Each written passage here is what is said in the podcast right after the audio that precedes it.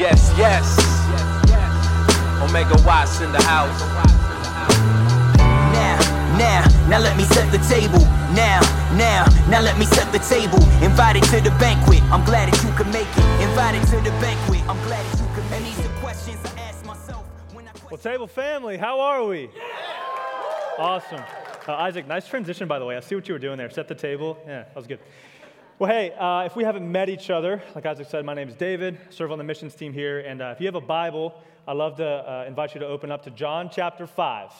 John chapter 5, that's where we're going to camp out tonight. And um, to set up where we're going, um, I'd love to take you back to the year of 2016. Um, I was on my very first mission trip. Anybody on a mission trip before? Anybody going to Puerto Rico? Hey, there they are. They're my people.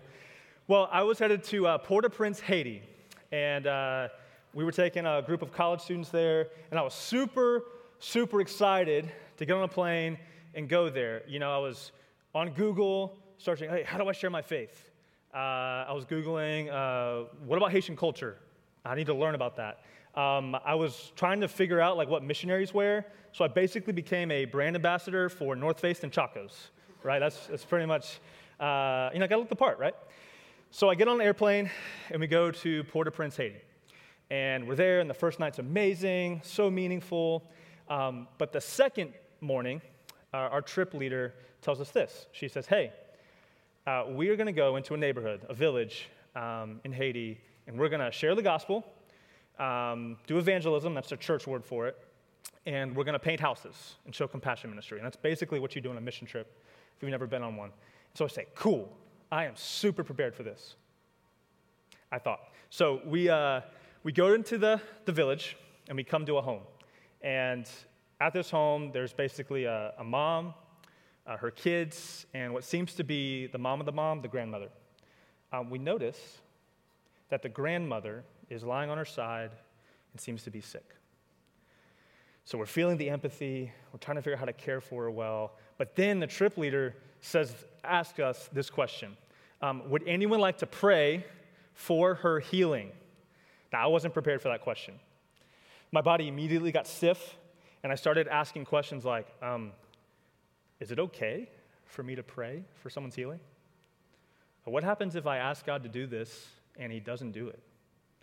What happens to her faith um, if God doesn't heal her? What happens to her kids' faith, uh, her grandkids' faith?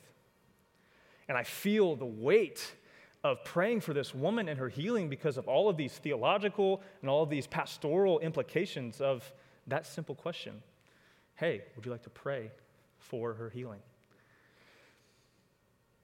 After that trip, and as I was preparing for tonight, I realized that I was asking this question How do we care for the sick?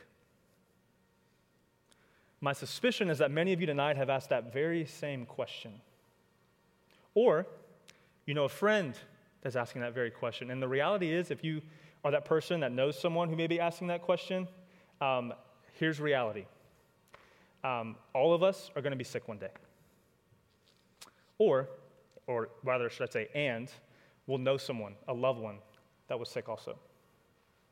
The reality is that many of us in the room tonight are going to be husbands who need to care for their wives who are sick. Uh, many of us will be wives who need to care for their husband who's sick. Many of us will be parents. Maybe some of your kids will be sick. Some of you may be here tonight and a family member was maybe, uh, maybe recently diagnosed and received bad news. Maybe you're asking that question as well.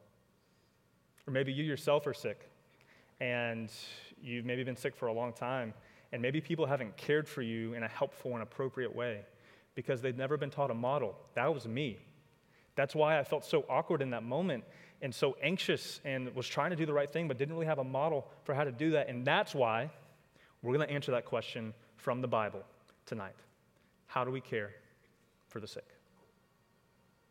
Before we jump in, I'd love to pray for us. Is that cool? Sweet. Jesus, uh, we love you. And uh, God, we are hopeful that you will bring clarity and um, hope for us tonight who may be helpless and who may know some people who feel hopeless. God, I, I ask um, desperately that you would help me to be clear Um, help me to speak what you want me to speak, and uh, help me to teach from the Bible. We love you, and we pray. Amen. So, we're going to be in John chapter 5. Um, if you've been with us for a few weeks now, we've been uh, basically studying the book of John. It's in the New Testament, it's a gospel, and uh, we've unpacked some really helpful things. Good job by Isaac and uh, the team in preparing these messages. But we're going to be in John chapter 5 tonight. We're going to start in verse 1 and read through verse 17. Read along with me. After this, there was a feast of the Jews, and Jesus went up to Jerusalem. Now, there is in Jerusalem by the sheep gate a pool in Aramaic called Bethesda, which has five roofed colonnades. In these lay a multitude of invalids blind, lame, and paralyzed. One man was there who had been an invalid for 38 years. When Jesus saw him lying there and knew that he had already been there a long time, he said to him, Do you want to be healed? The sick man answered him, Sir, I have no one to put me into the pool when the water is stirred up and while I am going, another steps down before me. Jesus said to him, Get up, take up your bed, and walk. And at once the man was healed, and he took up his bed and walked. Now that day was the Sabbath. So the Jews said to the man who had been healed, It is the Sabbath, and it is not lawful for you to take up your bed. But he answered them, The man who healed me, I love this. That man said to me, Take up your bed and walk. They asked him, Who is the man who said to you, Take up your bed and walk? Now, the man who had been healed did not know who it was, for Jesus had withdrawn, as there was a crowd in the place. Afterward, Jesus found him in the temple and said to him, See, you are well, sin no more, that nothing worse may happen to you. The man went away and told the Jews that it was Jesus who had healed him, and this was why the Jews were persecuting Jesus, because he was doing these things on the Sabbath. Don't miss this. But Jesus answered them, My Father is working until now and I am working. So, as we try to answer tonight this question of how do we care for the sick, I think maybe a helpful uh, place to start is uh, starting a conversation around this place called the pool at Bethesda. I'm going to put on my New Testament scholar hat here and just kind of unpack what that place is. Um, back in the New Testament, um, people called invalids would congregate around this pool called Bethesda. And basically, what this means is it was a house of mercy. That's what Bethesda means. Um, you may be asking, why would people gather there at this random pool? Well, legend has it that uh, the pool at Bethesda, what basically happened there was an angel would come down, stir up some water, and then the first one in the pool would be healed. So think about it almost like a hospital waiting room. People were waiting to be taken back to a doctor to diagnose them, to treat them, to perform a surgery. This is kind of the vibe of this pool at Bethesda, okay? Some of y'all hate hospitals. And you're like, oh, David, that was not a good illustration. But um, this is the scene that Jesus is walking into. Now, you may be maybe a little concerned about the choice of word that the, that the Bible uses there, invalid. You may think that's kind of offensive, and I could totally see how you would think that, but Here's why that word is used it's because it describes these people's experience. Um, these were people who had spent their whole life feeling dependent on other people, feeling like they uh, had two strikes against them early on in life. These are people who felt a strong sense of despair. They had been waiting for healing for years, and it had not come yet. And so they were putting their faith in this legend that probably wasn't true for healing. This is the scene that Jesus walks into. But there wasn't, um, the man by the pool that Jesus heals probably felt this sense of despair and the sense of hopelessness more than anyone else. Go back to the text. Notice how, uh, notice this interaction that he has uh, with Jesus starting in verse 5. One man was there who had been an invalid for 38 years. When Jesus saw him lying there, and knew that he had already been there a long time, he said to him, Do you want to be healed? The sick man answered him, Sir, I have no one to put me into the pool when the water is stirred up. And while I am going, another steps down before me. This man that Jesus has this interaction with was probably a paraplegic. And so um, he's probably lying on the ground for years, for decades. That 38 years, that's about as long as a life expectancy was during that time that this story is happening. So you can imagine the hopelessness and the despair that this man is feeling. And not only that, but he has no one to help him. Absolutely no one. He has been lying there for years, waiting for someone to help him, but then Jesus comes onto the scene and Jesus steps in. But that man, if you can imagine, was feeling so uh, hopeless and feeling such a strong sense of despair. Um, he was probably asking, How long is this gonna, how long is this gonna last? This is taking forever for me to experience healing. It's almost like um, if you're going to uh, get some Lord's chicken what I mean by that is Chick fil A. Okay. And you go around the time of like 5:30 or 6, right? What's the line like? It's like wrapped around like three times, and it takes you forever. My wife and I were there last night. Um, Sammy said, I want some ice cream. And I said, let's get some ice cream. And so we go to Chick fil A, and we get there, and we're like, oh no, this is gonna take forever. It was worth it in the end, because not only is there Lord's chicken at Chick fil A, there's the Lord's ice cream, right? So this is what the man was experiencing. I don't want to make light of that. But he was, he was asking that question, man, how long is this to take? I just want to be healed. But then Jesus comes onto the scene. Let's notice what he does. Starting in, uh, starting in verse 8, Jesus said to him, Get up, take up your bed, and walk.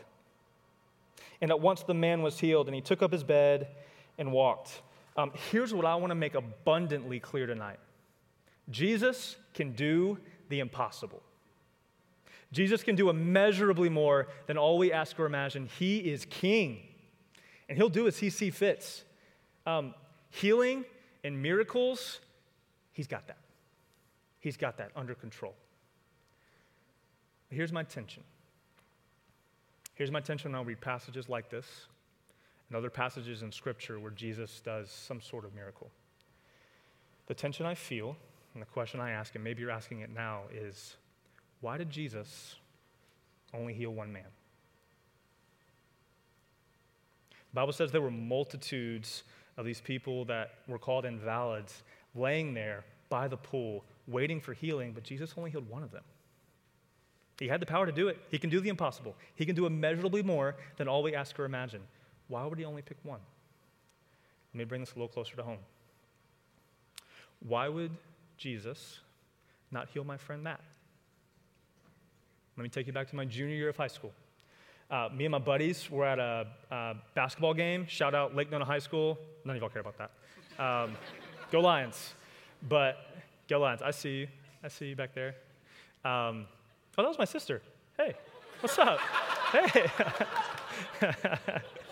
uh, my little brother goes to Boone High School now, and so, like, there's like this weird, like, rivalry. Like, you know those, like, signs on the back of cards where it's like house divided? Like, have y'all seen that? That's our home now, basically. But anyway, I was, uh, I was at a basketball game with my buddies. And we're cheering, you know, we're into the game. But we noticed our friend named Matt hadn't come to the game yet. He was supposed to. About halftime, um, he comes to the doors and he looks somber and he looks sad and he looks fearful and anxious and worried and, dare I say, even a little angry. Um, we were a little worried about Matt and we're like, what the heck, this isn't like him. And come to find out, he had just come from a doctor's appointment. He'd been diagnosed with cancer. As a junior in high school, I was forced to reckon with this question, frankly, the problem of evil. And how do I care for my friend in this situation? Um, Matt's still alive today, but he had to go through chemo. He had to go through radiation.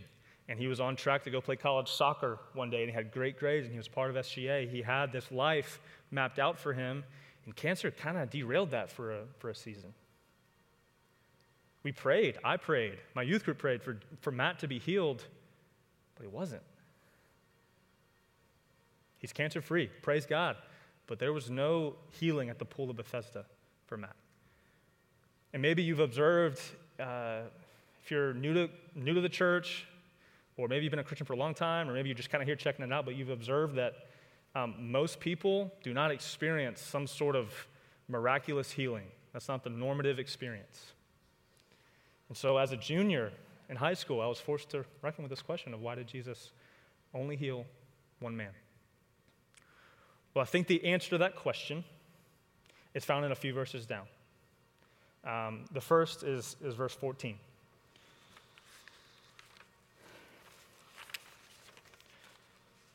Jesus says to the man, He says, Sin no more, so that nothing worse may happen to you. I find it so interesting that um, Jesus heals the man, but then the next time he sees him, he's not like, Dude, I'm so happy for you. See, you're well. He doesn't just leave it at that. He says, Sin no more, that nothing may happen to you. Here's the point that Jesus is trying to make. Um, when Jesus performs a miracle, it's, it's really not about the miracle. Miracles always contain a message. Okay, Jesus, another word for uh, miracles is signs. Um, Jesus performs signs to point us to himself, to point us towards him as a savior. Um, throughout the Bible, we see God intersecting into human history in the lives of um, people to perform some sort of sign or a miracle, but that's not the normative experience for most people. Signs and miracles are one way out of a number of ways that God uses to call people to himself. Okay? He's on a mission to redeem man. That's why he sent Jesus to intersect into human history. Part of his ministry was performing these miracles because he's trying to get our attention. He's trying to send us a message of hope and grace and restoration. Think about it this way. Okay, any Disney fans in the room? Okay, that's like the whole room. Man, y'all are from Orlando or something. Um, uh, when you're driving on a Disney property, okay, when you're driving on a Disney property, right, you see the big, dare I say, kind of obnoxious sign that says, whoa, whoa. Someone over here is like, get off the stage, bro. Um, says Walt Disney World, where dreams come true, right? That sign indicates that you've arrived on Disney property. But the reality is, is you're not yet at the Magic Kingdom, right? Miracles act as a sign that points us to a reality that one day we will fully experience the kingdom of God. But currently we don't yet. Okay? There's another question that I asked myself after reading this passage, and it's simply this um, What hope is there for the multitudes that Jesus did not heal. Let me bring this a little closer home. What hope is there for my friend Matt? What hope is there for the lady in Haiti that I have no idea if she was healed or not? What hope is there for your family member that may have just been diagnosed with a disease, an illness, a disability, a sickness? What hope is there one day when our spouses get sick? What hope is there one day when our kids get sick? What hope is there one day when we when David Branch gets sick? Well, I think the answer, and I love this, is found in verse 17 of this passage. Let's go back to it. But Jesus answered them, My Father is working until now, and I am working. Now you may be asking, what work is Jesus doing? What work is he talking about there? Well, if I could, I'd love to take you to Revelation 21. I don't know if it'll be on the screen yet, but I'm just going to read it to you, okay? Is it on the screen? Oh, y'all are awesome. Shout out them. Yeah, you clap it up. They're the best. They're the best. Notice with me what, what uh, Jesus says here. Or John, rather, is recording what Jesus said. He said, And he who is seated on the throne said, Behold, I am making all things new. But he doesn't just stop there. Notice what he says there after that. He said, Also, he said, Write this down, for these words are trustworthy. What's the last word? True. Jesus will make all things new, table. That may come through a miracle. for some of us. The vast majority of us, that may come in eternity, but you can rest on the promise that Jesus will make all things new. You may be experiencing some sort of sickness, illness, or someone close to you may be experiencing that. You can rest and assure them that we are headed in the direction of perfection, of the ideal, of taking us back to the Garden of Eden where everything was the way it should be. Jesus will make all things new. Evil doesn't stand a chance against what Jesus is driving history towards. He is king. And he will do as he sees fit. And he's good. And he's God. And he will make all things new because that is his character. That's who he is. So, tonight, wherever you're at, if you're feeling helpless, if you're feeling hopeless, God may do a miracle. But one day, he will most definitely make all things new. But this begs the question, though. If there's this tension between some may experience a miracle one day, but for the vast majority of us, we won't, because that's just not how God chooses to act. The question remains how do we care for people who are sick? And I feel this burden to be as practical as possible because growing up, I really wasn't given a model on how to do this well. Like, I wasn't taught how to do this. And I felt awkward in that moment in Haiti because I was, I, all of the theological implications of pastoring and ministering in this uh, situation were at stake here. And I felt the weight of that, and maybe you have too. So, my aim in the next couple of minutes is to just simply give you a model that you can reproduce over and over and over and over again. The first is first thing is this be patient. Be patient. Here's what I mean by this um, people who are sick, people who are facing some sort of illness, disability, disease, whatever it may be, they have spent their whole lives being dependent on someone else. This requires them to ask things of people that they would not want to ask. In other words, they spend their lives inconveniencing people. But here's the reality love is inconvenient.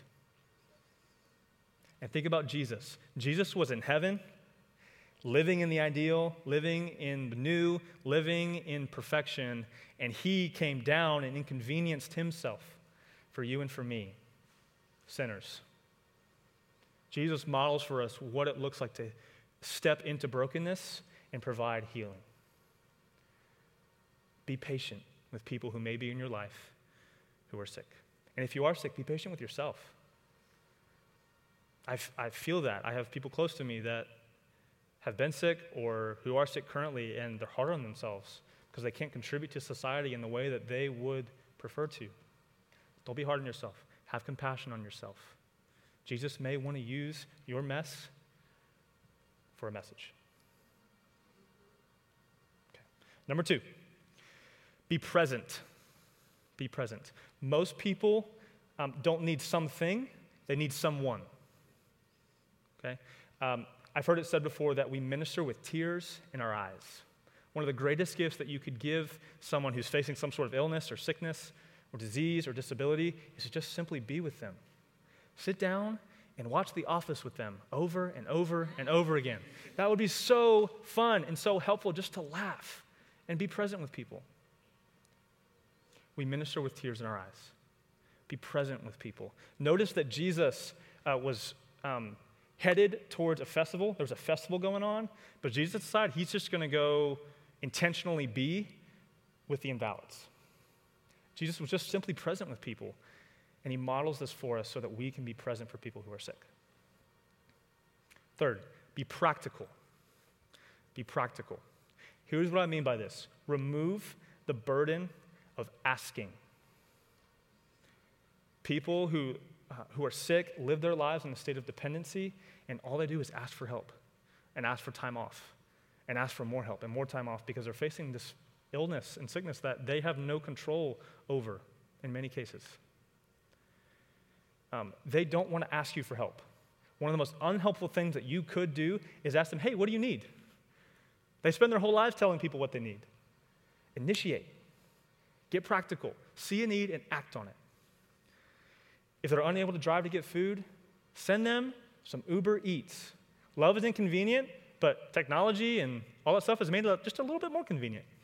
Okay, we can rely on the guys who developed Uber Eats and DoorDash and all that jazz. Okay? Um, offer to clean someone's house. They, people who are ill and may have a disability, they have to rely on a care, uh, caregiver to come and clean their home and do their laundry, um, maybe give them a bath. Man, the more you could step into that as a friend, as someone who loves them, and just simply be as practical as possible, it's one of the greatest gifts you could give them. Finally, be prayerful. Be prayerful. I firmly believe that prayer can change things. Jesus has given prayer as a wartime walkie talkie against the enemy and this kingdom of darkness that we kind of coexist in as believers. Be prayerful. But maybe you're like me in that when I when I get into a situation where I know I'm about to pray for someone who's sick, I'm asking all those questions. What if God doesn't heal them? How is this going to affect their relationship with God? Um, what if I don't pray the right thing and God doesn't do it? What if I don't have enough faith? What if they don't have enough faith? My hope right now is just to give us a simple script and a simple model for y'all to use one day when you're trying to do ministry to someone who's sick. Okay? So I'd encourage you all to pull out your phones. I give you permission. I know we're Baptists here, but you can pull out your phone if you want to. And I'm just going to read a script that all of you can use one day if you need it. Okay? Here's what it says Jesus, we ask that you heal, I'm going to use my name, David.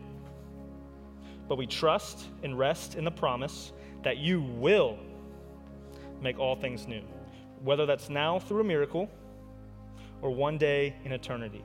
We ask that you fill David with the strength and resolve to be content with whatever your will would be and help David to use this season for your glory and the good of people. Y'all got a picture? Y'all have clarity? Okay. Awesome. So here's how I want to close. Um, imagine with me 20 to 30 years from now. We all have families, or we all have a really healthy community, but people in our world just start to get sick. Y'all are equipped now to step into that brokenness and care, just like Jesus did. I think in this room are the best husbands, the best wives, the best friends, the best sons, the best daughters in the world. I think possibly some people in this room could step into vocational ministry and be the pastor that's on the front lines in hospital rooms caring for people and families who are sick. That may be you, that may not be you. But I think all of us here have the opportunity to care for people who are sick in a helpful way and not feel awkward about it and not feel anxious and not feel helpless when you're when you're asked to step in to an opportunity like that. We're going to close by doing two things. Okay? We're about to sing a song we just sang it a minute ago called Living Hope. And I was focusing on that word living. In Revelation 21, Jesus says that he will make all things new and these sayings are trustworthy and true. He can't make that promise if he's not alive. But Jesus is alive. That's why we have a living hope, and that's why we can sing about that, is because we can rest and trust someone who is providentially ordering and directing all things towards the ideal, towards what's right, towards newness, and towards perfection. So, my encouragement to you is center your affection, center your hope around the risen Jesus tonight. Because he is alive and he's here and he wants to walk alongside you. And he may do a miracle one day, or he may not. But one day he will make all things new. The second thing we're going to do is uh, we're going to create a space to anoint people with oil. Now, you may think that's really weird, and I've thought that in times in my walk with Jesus. Uh, you know, my the tradition I grew up in was kind of like Father, Son, Holy Bible. I'm very charismatic. Um, we're going to anoint people with oil. Now, you may think that's weird, so let me explain why and explain how. Okay? There's a passage in James, in uh, James chapter 5, that says this Is anyone among you sick? Let him call for the elders of the church, and let them pray over him, anointing him with oil in the name of the Lord. Here's what James is saying there prayer does change things. But we anoint with oil, um, we, we, we practice that simply as an expression of entrusting ourselves into God's care. We recognize that Jesus will make all things new, and we're simply taking a posture of dependence and trust. And, and that's all really anointing with oil means. There's no healing power in the oil. Like God doesn't like, in, like indwell himself into Publix great you know, that's Walmart. I was gonna say Great Value, man, that's Walmart. God doesn't like, you know, do his thing in, in the oil. It's just simply an expression of entrusting ourselves into God's care. Okay? And I imagine that there's some of us in the room tonight that may have just gotten some really bad news, or you did maybe a season or two ago, and we want to invite you to just simply come up to the front and be anointed with oil and be prayed over. Okay? Now, here's how this is going to go down myself, Isaac, my good friend Anna Pratt, and uh, the rock star, the table queen, Dana Fricker, will be up front. Okay? Um, we're going to be kind of spread out here. Um, we're going to have oil, we just want to simply pray over you. Okay? So if you're experiencing some sort of illness, sickness, disease, this is a safe space. We want to invite you to be cared, cared for in this moment. Okay? Lucas and the band are going to pad. We're going to be down front. Okay? Let's do it.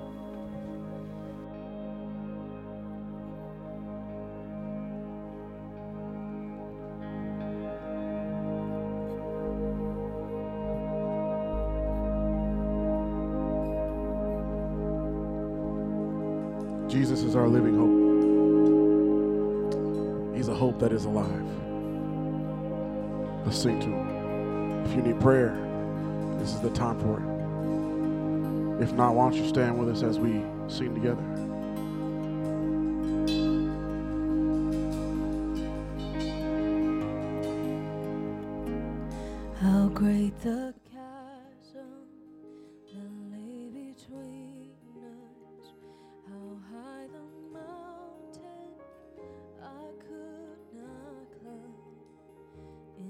Desperation, I turned to heaven and spoke your name into the night. Then through